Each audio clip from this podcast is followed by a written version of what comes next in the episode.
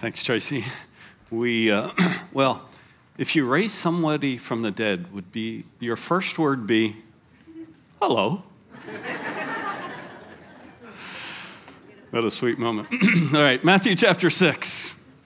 We're looking at maturing as a Christ follower. Uh, specifically, the last two weeks, maturing as a Christ follower, as ones who do not worry, uh, which would be a huge, radical change for so many.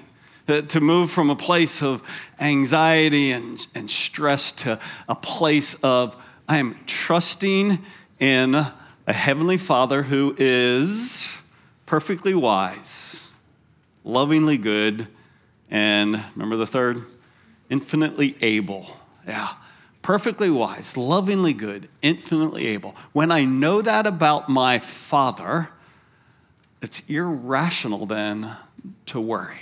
So that, that is how uh, I want us to continue. That's how I want to continue to grow in my own relationship with the Lord, that all that He is would literally, truly set me free from worry. But what we want to do this morning is answer this question Why did Jesus even address worry now in Matthew 6? What was it that caused him to say, uh, I don't want you to worry? He started this in verse 25. This reason I say you do not be worried about your life. And the passage we've been studying the last two weeks followed that. But here's what caused him to say that. Go back earlier in chapter 6, beginning in verse 19. Do not store up for yourselves treasures on earth, where moth and rust destroy and where thieves break in and steal. But store up for yourselves treasures in heaven, where neither moth nor rust destroys and where thieves do not break in or steal. For where your treasure is, there your heart will be also.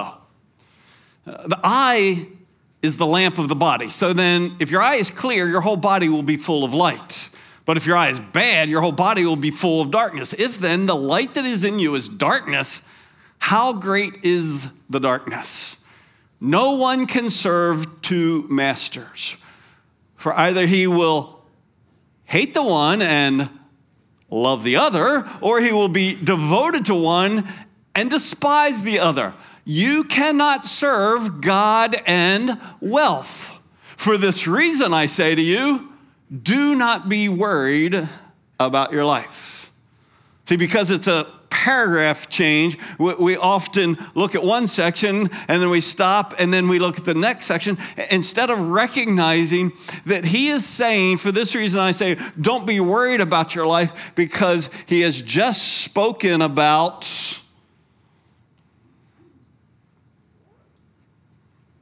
money.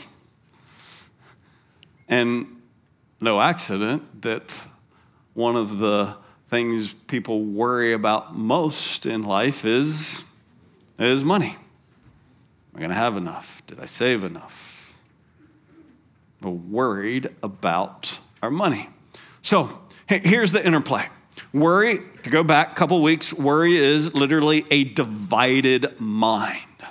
So, this, I hope, just what I just read to you goes, oh, he then said, So don't live with a divided mind after he had just said you can't serve two masters. Uh, worry is a divided mind, and, and Jesus is moved to worry because our mind is often divided between serving God and pursuing wealth.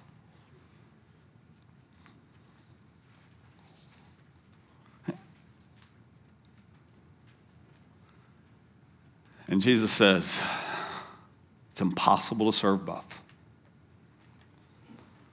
You, you, see, does that help you with why he moves to worry? Because for so many of us, worry, the divided mind, comes from this tension of, yes, I want to serve the Lord. Yes, I want to have money. and I, I can't serve both. Now, he didn't say you can't serve God and be rich. He didn't say that. What did he say? You can't serve both.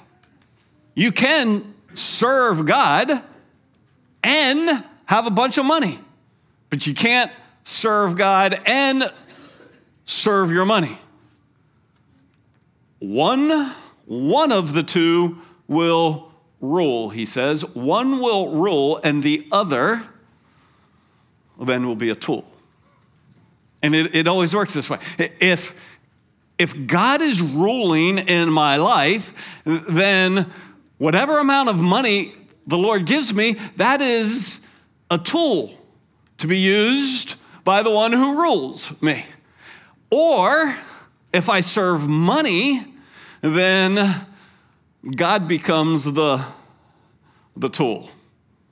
Somehow, if I can like twist his, mar- his arm or trick him or get him to give me more, uh, he's going to be the tool that I use in my life because money actually serves.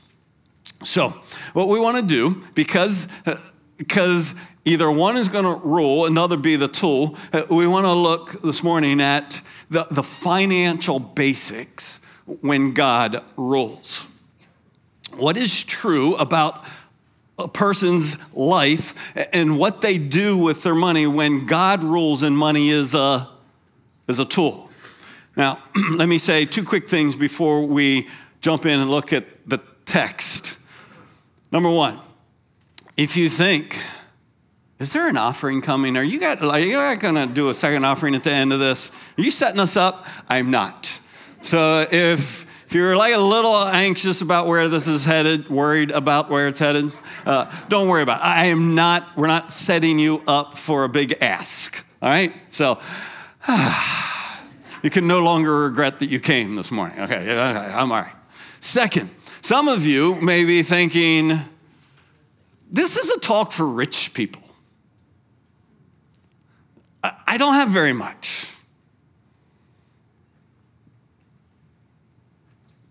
No matter how much you have. He who is faithful in a very little thing is faithful also in much. And he who is unrighteous in a very little thing is unrighteous also in much. What's Jesus teaching here? you want to know? You want to? You, do you want to know how you would live if you like got really rich? You'd live on the same principles that you live on right now. What you do with a little is what you're going to do with a lot. If, if, you, if you use money as a tool with God ruling your heart with a little, that's what will happen when you get a bunch. And if well, I don't have a little, so uh, money is ruling because I only have a little, guess what? When you get more zeros, the same is going to be true. So here's what I, what I love about the biblical principles that rule our life when God rules in our finances is they apply no matter how much you make. In fact, as I was reviewing the, this verse, I was reminded that actually, as just a little kid, my parents didn't give me an allowance for chores. Chores were part of living in our house, okay? But they did give me a dollar a week to learn to manage. They gave it to me in change to help uh, facilitate that managing. How many of you were like, yeah, I got, I got that? Really? How many of you got that? Your just hands are way too heavy for this morning. really? Wow. Hey, uh, I wasn't planning to say this, but if you have young kids, don't give them an allowance for chores. That's part of being part of the family. But give them some money to learn to manage because when they get a little bit, now some of your kids are like, yeah, listen to the preacher, mom, dad, finally saying something worthwhile. You ought to give them a little to learn to manage because what you do with a little is what you're going to do with a lot. All right, now, no offering coming and no amount too small to learn these principles. Here's the most important one. It says in 1 Chronicles 29, yours, and it's worded a little funny, so you got to track with me. Yours, O Lord, is the greatness and the power and the glory and the victory and the majesty. Indeed, everything that is in the heavens and the earth is what? Yours. Just the way it's worded, sometimes you can get in and you're like, oh, what, what, what's he saying? He is saying that everything is the Lord's. Yours is the dominion, O Lord, and you exalt yourself as head over all. The most important, and you'll see this unfold as we work through the scriptures, the most important financial basic is God actually owns everything. He owns everything. And he goes on to say, next verse in First Chronicles, both riches and honor come from you, and you rule over all because all of it is his. So God owns everything, and anything that I actually do have, whether it's a little pile or a big pile, Everything I actually have was given to me by God. But don't miss this. It's given to me by God, but it's still it's still his, which makes me a steward or what's a more word that if you didn't go to church, what would you say? Uh, a manager, right? There's if you're growing up in church, you probably heard biblical stewardship, but we don't really use stewardship outside of church. But there is a manager. You understand? Uh, some of you have managers, and you gave them money to invest. But you're still really clear whose money is it? It's mine, okay? I'm giving it you to manage. And if they managed, like, oh, well, no, you gave it to me. And it became theirs you'd want them thrown in jail. That's called fraud. They can't take your money. Uh, this, this is absolutely the most, and you may go, yeah, I know, I know, I know, but we got to work this out because though we may think we know this, we often are very easy to move from, I know it's the Lord's mine. so let me uh, I have limitations. I'm going to rep- this represents everything that God owns, which obviously he owns a lot more than this. but this is to represent everything that God owns. And we get different size containers but to each one of us, Lord has given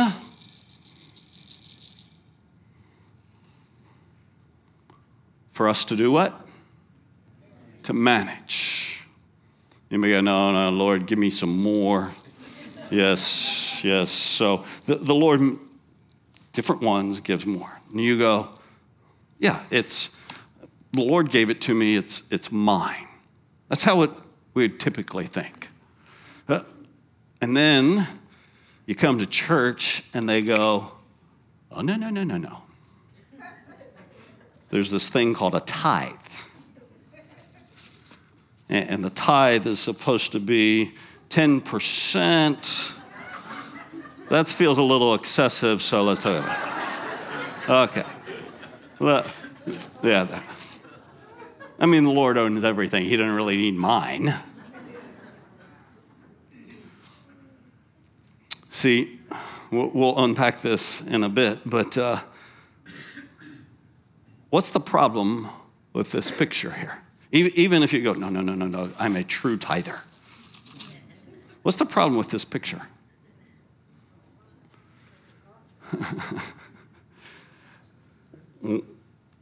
so often, we think about money this way there's God's, he got his 10%, and then the rest is, is mine.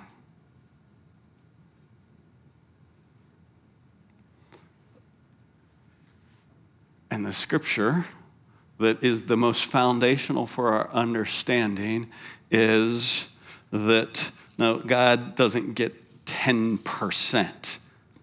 And some of you are like, seriously? This is getting better and better, this sermon. God doesn't get 10%? No. He gets 100%. You stayed just 10 seconds too long in the sermon. and this pivot right here, friends, this, this one right here, from mine to God's, is the most difficult, crucial, transformational pivot in our lives right here. The, this is why, one of the reasons why we don't teach tithing here at CFC. A bigger reason is there's no command to any church in the New Testament to tithe, which is a fairly significant statement. But did you know that? In no letter in the New Testament to a church is there ever a command to tithe. To give, but not to, to tithe. And at core, the problem with tithing is it creates this mindset that once I give God his 10%, the other 90% is mine.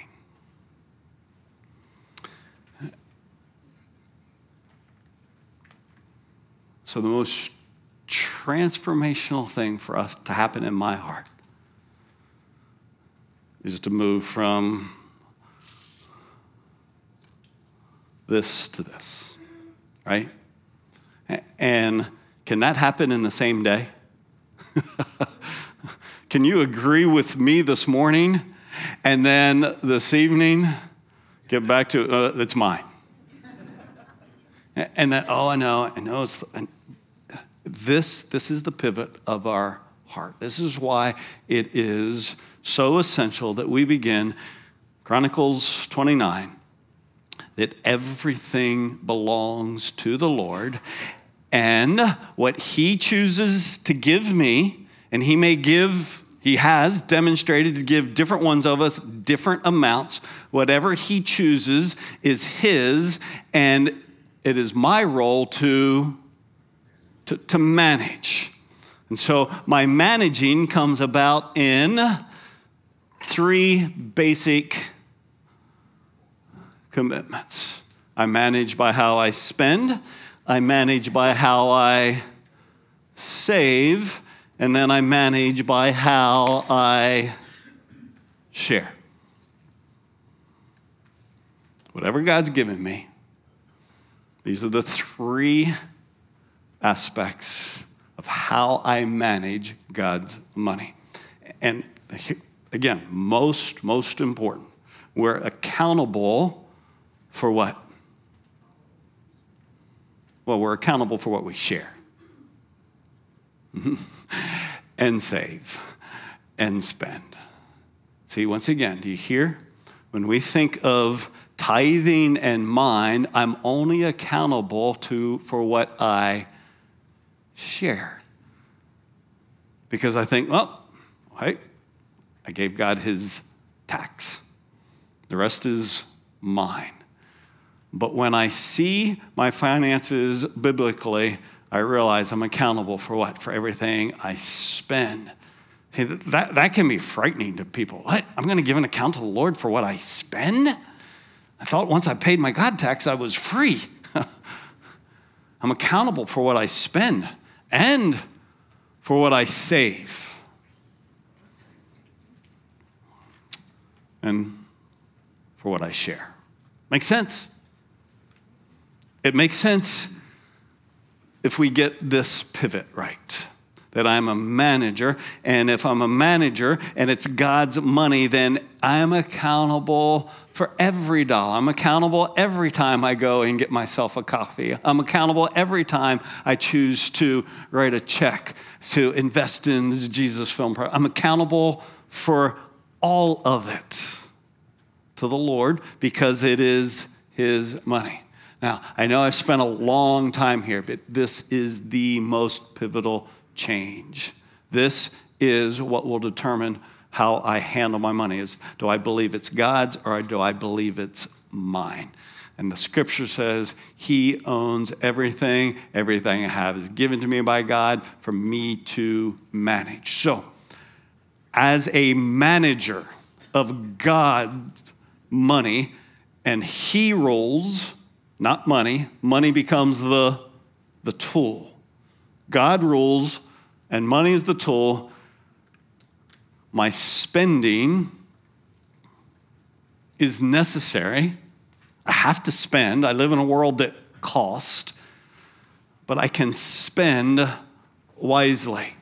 Uh, make it your ambition, Thessalonians 4 says, make it your ambition to lead a quiet life and attend to your own business and work with your hands, just as we commanded you, so that you will behave properly toward outsiders and not be in any need. So, a core biblical principle is that as God has given us opportunity to work, we should work in, in a manner to pay our bills so that we're not what? In any need. So, not, not super hard to understand here, but important to understand. We always think about, oh, my manager is how much I give. No, it starts with how much I how, how much I spend. And I, I, I, have to understand that it's God's will, not just for me to share, it's God's will for me to actually pay my bills. So, therefore, I should spend less than what I earn. Isn't that deep and rich? It, it almost say, it sounds silly to have to say you should spend less than what you earn. But that is, as you know, that's so far from the American way. What's the American way? They simply, they simply move this over. Right? Everything that I have is for, is for spending and what I don't have, which is why we have so much debt. Because not only do we not spend less than what we earn, we, we borrow money so we can spend more than what we earn. God's managers spend wisely. But it, goes beyond even getting a balanced budget, if you will. He who steals must steal no longer, but rather he must labor, performing with his own hands what is good, so that he'll have something to, to share with one who has need. So, in other words, if you're like, oh, wow, this is, I know, I know, you're just reminding me, I've got to get my spending down to match my earning Actually, the scripture says you don't need to just get it down to match your earning. You need to get your spending below your earning so that you have something to be able to, to share. So, actually, and we'll unpack this more, my spending uh, need biblically, my spending needs to leave room for saving and for sharing. So it's not just getting to a my spending down equal. It's got to be less so that I actually can pay my bills and help people who, for reasons that they cannot pay theirs, we can help them. All right? And there's a third, maybe this is most important. Let me connect the verses that sometimes get disconnected in Matthew 6. Do not store up for yourselves treasures on earth. Why? Because we know what's coming next. What's he say next? Because it's going to rust, rot, or get ripped off. Okay? There is depreciation. If you if you store up treasures on earth, they're all gonna fade away. And so that's not wise. But here's a deeper reason. Don't store up for yourselves treasures on earth, for where your treasure is, there your heart will be also. Again, sometimes because the verses in between, we get, we get lost in the fact that, that God is not, watch, God is not saying, hey, I want my people to not have anything so they'll really look forward to heaven. What's he saying? He's saying, I love you, and I don't want you to attach your heart to stuff that will never satisfy. You see, God is not denying you something by saying, don't lay up for yourself treasures on earth. He's not denying you, He is protecting you, He is loving you. Because I'm sure we have testimonies in the room that, that you have sought after stuff and then the stuff didn't satisfy. It left you empty, and you went, ah, Money ruled my life, and it's a cruel ruler.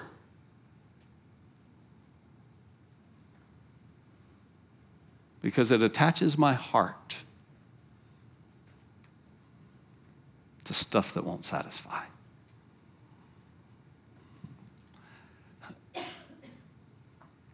I think, I think people are nervous about talking in money, talking about money in church because there's this thought of they want something from us. And here's what I hope you hear very clearly this morning I want something for you. I want something for you, for your heart to be able to know the fullness of joy in being wise in my spending so that my heart doesn't get attached to stuff that will leave me empty. That's a great gift. I want something for you, not something from you. And what Jesus is simply helping us here is to understand I spend wisely because I don't want to spend in a way that attaches my heart to treasure that really isn't treasure. Think about that word. If it's depreciating, if it's fading, if it's rusting, it's not treasure. so, this is the Lord wanting something for us, not wanting something from us.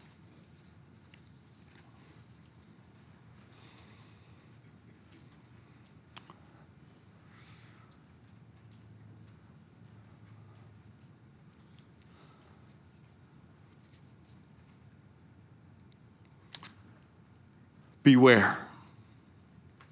Be on your guard against every form of greed. Not even when has an abundance does his life consist of his possessions. See, that's a, that's a, that's a, not a deny you of good things. That is a protect you from things, of creating a full life that, of stuff that never satisfies. So we spend, we pay our bills, we spend wisely.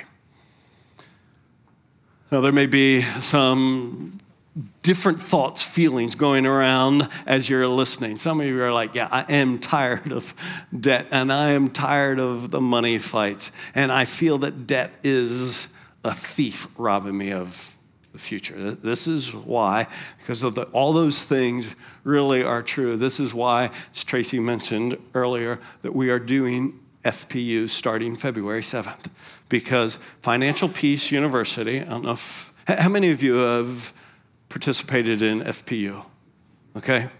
Uh, you're very reluctant this morning, okay? Even over in South, go ahead, put your hand up. Yeah, let me see. And here's, keep it up for a moment because these would be folks who you might ask if you have a, a question. Uh, I led our family group of newly marrieds through it this past year. And I was so grateful for the foundational practices that it established that has the potential to establish in a person's life. You can, you can only works if you apply it. Uh, but it's so helpful in avoiding getting into this hole of debt that then you feel like you can't get out of. Now, some of you are going, I've already dug the hole, I'm in it. Uh, the reason it's been so popular is for this simple reason it's helped people learn how to get out of the hole of debt. Because when I'm stuck in a hole of debt and my spending is out of control, I cannot be a good manager of God's resources. Why? Because there's nothing left. And so, uh, this will, FPU, super at helping people get their spending under control and to get out of debt so they can actually begin to spend, save, and share. A nice bonus is that as a church, we can offer it for $45. It's more than that if you just go out there and try and take it on your own. So I want to encourage you if you don't have to be in financial ruin to take FPU, any young person, getting married, starting out, you've moved from an allowance to now you actually have an income. It'll help you establish good practices that will serve the rest of your life. I'm grateful that I was helped by other wise people to make some good decisions in the first three years of our marriage, Jackie and I, that we still reap the benefit of those because you can dig a hole in a hurry and get stuck for a long time. So if you're stuck, I hope you will. And if you're not stuck, I encourage you, may, maybe you want to invite somebody else to it, which is always a little risky. Hey, you could really use FPU. So, you know, you got to navigate that one. All right, spend wisely. God's managers, the scripture says, save responsibly. Saving actually is a biblical principle. Some perceive saving as not, it's not trusting in the Lord, but saving is a biblical principle. Proverbs clearly says, Go to the ant, O sluggard, observe her ways and be wise, which, having no chief officer or ruler, prepares her food in the summer and gathers her provision in the harvest. No one was making the ant do this, the ant was doing this for a simple reason why was the ant doing what the ant was doing? Because what? What was coming? Winter uh, was coming. Saving responsibly, the, the biblical principle is simply I save actually because I know expenses are coming.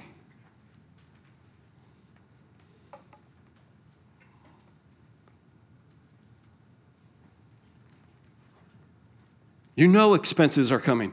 That, that car you're driving won't last forever. And people are like, what? I, man, I had, to, I had to get a new roof. Like, there was this idea roofs last forever. That sh- that's not a surprise expense. Now, I know some are like, that's your air conditioner units, they break. Usually when it's 100, but they break. Go to the ant, recognize expenses are coming. And if you're living in a manner where you are using every bit of rice in your spending, there's nothing to save, you're, you're missing what the ant could figure out. Expenses are coming. There's precious treasure and oil in the dwelling of the wise, but a foolish man just swallows it up. There's, there's no sense of, if I have it, I'm going to spend it. It just burns a hole in my. No, I have it and I have it to pay my bills, but I don't swallow it all up. I save it. Why? Because I know expenses are coming, but I also know that I don't know all the expenses that are coming. You see what I'm saying? You save because you know some expenses are coming, and you have to save because you don't know all the expenses that are coming.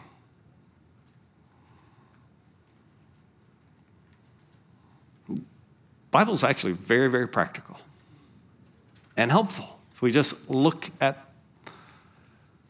the truth that it gives to us. Instruct those who are rich in this present world not to be conceited or to fix their hope on what? The uncertainty of riches. Why do we save? One of the reasons we save is because I don't know what I'm going to, I do know some expenses are coming. I don't know all the expenses that are coming. And I save because future income is not guaranteed. What you make this year, hey, you'd like to make more next year. You might make less. Now, let, me go back. There's a danger in saving. What's the danger in saving? that I fix my hope on my savings and not on the Lord. See, there's this there's this biblical tension that we need to learn to live within. I should responsibly save because of the reality of expenses and income. But I have to beware. I, I, I'm speaking for myself right now. I, growing up Lancaster County, Pennsylvania, growing up in the home that I grew up in, we spent very, very wisely and saved really, really, really generously.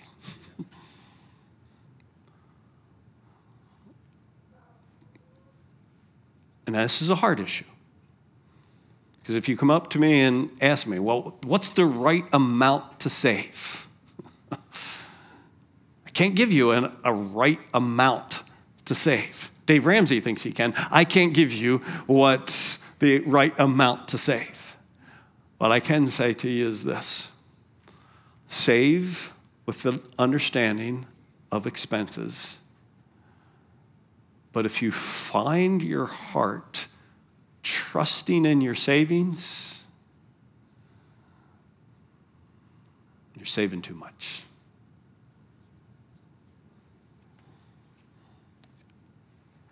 And you might have to take some of that rice that you've poured into here and really, as an act of faith in God,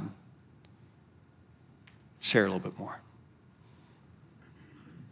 As a reflection of dependence upon Him. Save. To not save is irresponsible but we don't save to the point that we trust in our savings. All right, share generously. This is the third of the adverbs. When we spend, we should spend wisely, less than what we make. When we save, we should save responsibility, and we share, we should share generously. This, we're going to spend these last minutes in 2 Corinthians chapter 9. So I invite you to turn there with me. 2 Corinthians chapter 9. Join me in verse 6. 2 Corinthians 9, verse 6.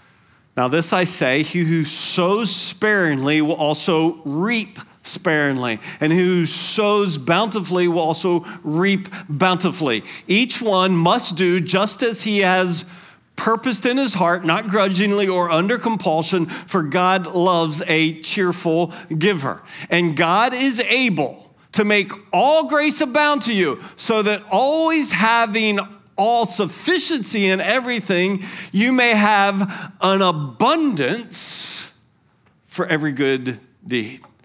See, I, I love what Paul is declaring here to the Corinthians is they are considering how they would share with others who were in need. And this is specifically sharing with other believers who didn't have what they needed, not because they were lazy and had not been working, but because they were being persecuted for their faith and their goods had been robbed from them and taken from them.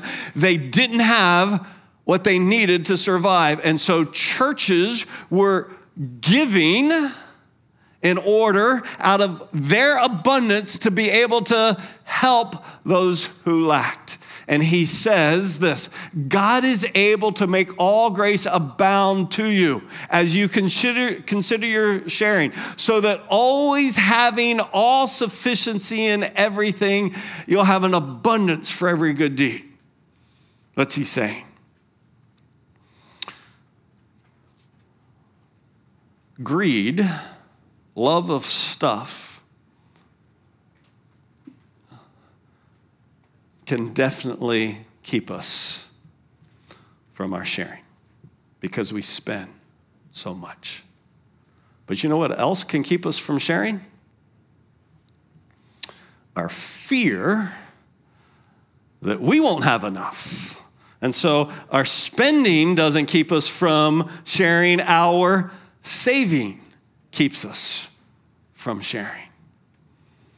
And uh, what Paul is simply declaring to them is as you consider your sharing, you can trust God.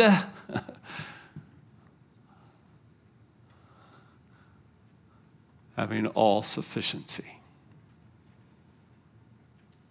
You can trust God in your sharing with His providing for your needs. I share because God's blessing, the abundance, is not so I can increase my lifestyle. Only. Gives me abundance he richly supplies us all things to enjoy. He, he gives me abundance so that I can bless others as He has blessed me. So, how much do I share? Each one must do just as he has purposed in his own heart, not grudgingly or under compulsion, for God loves a cheerful giver. See, this is actually in the direct opposition to the whole concept of tithing. And by, by the way, I'm not saying that tithing is wrong. Just saying that's not what the New Testament teaches. And it can have a very negative effect of turning God's stuff into my stuff. But the scripture says not everybody give 10%. What's it say? Purpose in your heart as God has blessed you. How do you want to bless others? As God has blessed you, how do you want to bless others? And as God has blessed you, how do you want to bless? You get to purpose in your own heart as a manager of God's resources. I really do. I, I get to go, I can do this cheerfully because the Lord allowed me to give according to how I purposed in my heart. Uh, the reason it's so hard to tithe cheerfully is because it was just a tax. And I, I very seldom meet people who, who are really cheerful about their taxes. I love paying my taxes. Now, every once in a while, I get people who go, No, I, I'm grateful for what I have in my country. I'm happy to pay the bill for it. I can appreciate that perspective. I'm certainly not down on, the, on that reality. But there is some freedom. You would enjoy it more if you got to decide how much you wanted to pay in taxes, wouldn't you? Wouldn't you? Oh, yeah. The joy in giving is that God's giving you the, the privilege to go, I want to, as a manager of His thing, I want a purpose in my own heart. How I want to bless. And as you purpose in your own heart how you're going to share share because abundance is for the opportunity to bless others. Uh, and I share as I purpose in my heart. As I do that, here's what he continues to say in verse 10. Now, he who supplies seed to the sower and bread for food will supply and multiply your seed for sowing and increase the harvest of your righteousness. You'll be enriched in everything for all liberality. Now, I read that fast. Don't miss this. He says three times the same principle. Last, the previous verse was an abundance for every good deed. In these verses, multiply your seed for sowing and enriched for all liberality. See, this text stolen by what some have called the prosperity gospel, this idea that if you will share, then God will give you more to do what with? Yes! So we go, yeah, if I give some more there, then God give me more here so that I can tend more.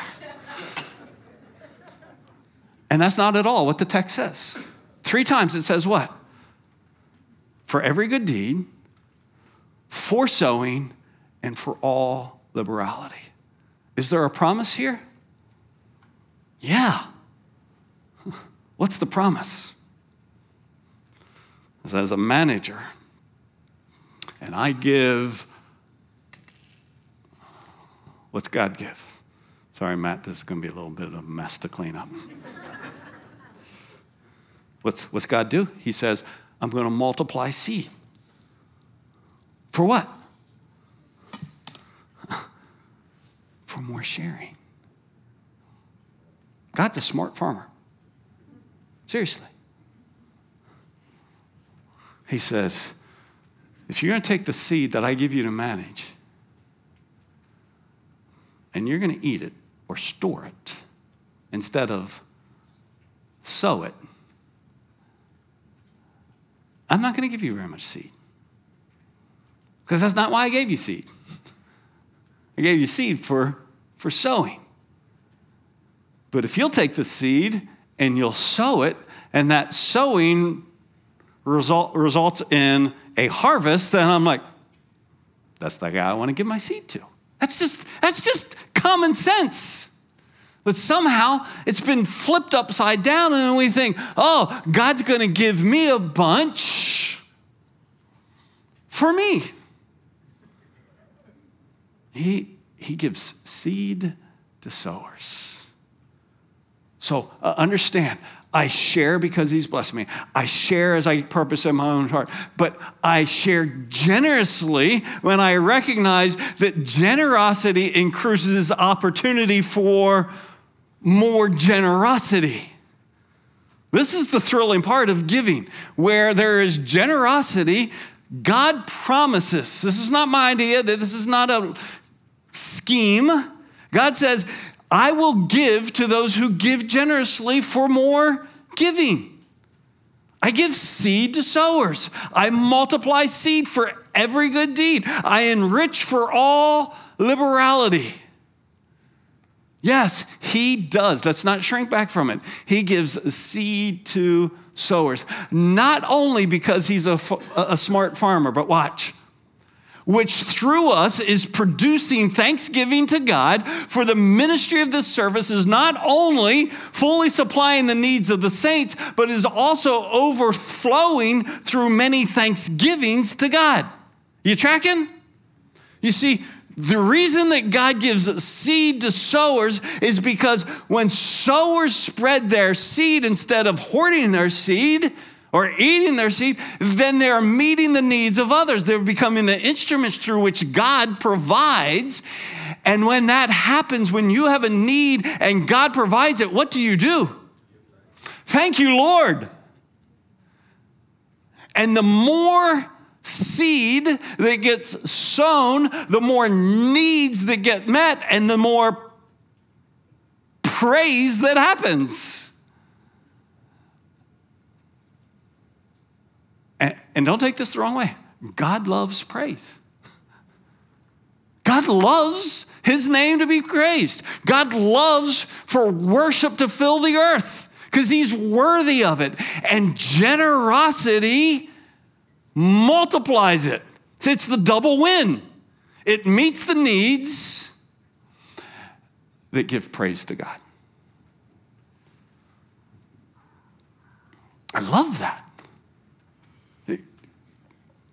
When I give, I give because not only does it give me opportunity for even more generosity, it gives great praise to God. So this might seem a little unusual, but I'm going to ask Matt to come on up, and I'm going to ask Matt to sing the song over you, The Lord Bless You. Why? Why? so that you'll bless others. And when you bless others, what will happen? They'll give thanks to God, right? Hey, did we just not hear it this morning? There are six language groups on the planet who are giving thanks to a Savior, Jesus, because of your generosity to a Jesus film.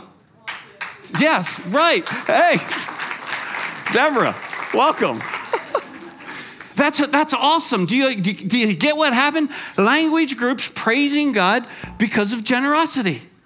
Think of our red to green.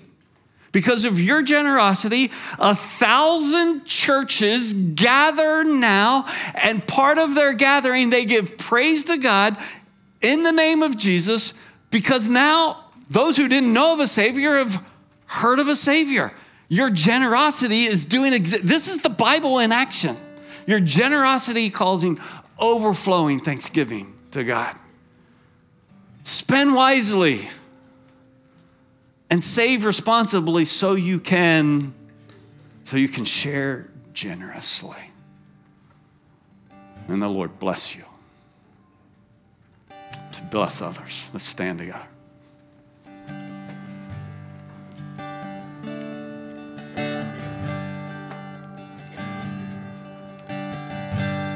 Lord bless you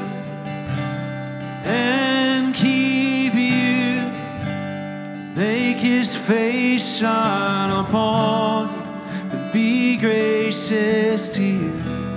Lord, turn his face toward you and give you peace. All right, I invite you to sing. Let's sing this together. Lord bless us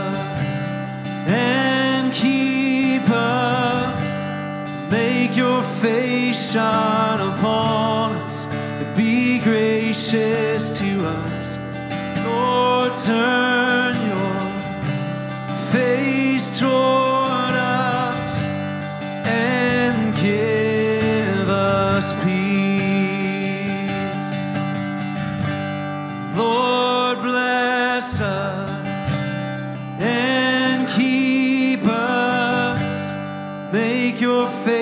shine upon us and be gracious to us. Lord, turn your face toward us and give us peace. Yes, so Lord, we thank you for these moments to open your word and see your heart. To see that you are one who blesses those who bless others. So, Lord, if that's a, a heart that needs to be changed in me, Lord, I invite that. And there would be tangible ways this week that I would see you. The things that you've given me is 100% yours. Lord, you allow me to be generous in my sharing, that you would get much praise, praise that you deserve. Thank you, Lord, for how you generously bless us. In your name, amen. Hey, if we can pray for you in any way, we have men and women between the auditoriums that are there to pray with you. I hope you'll take advantage of that and go pray with them. God bless. We'll see you next time.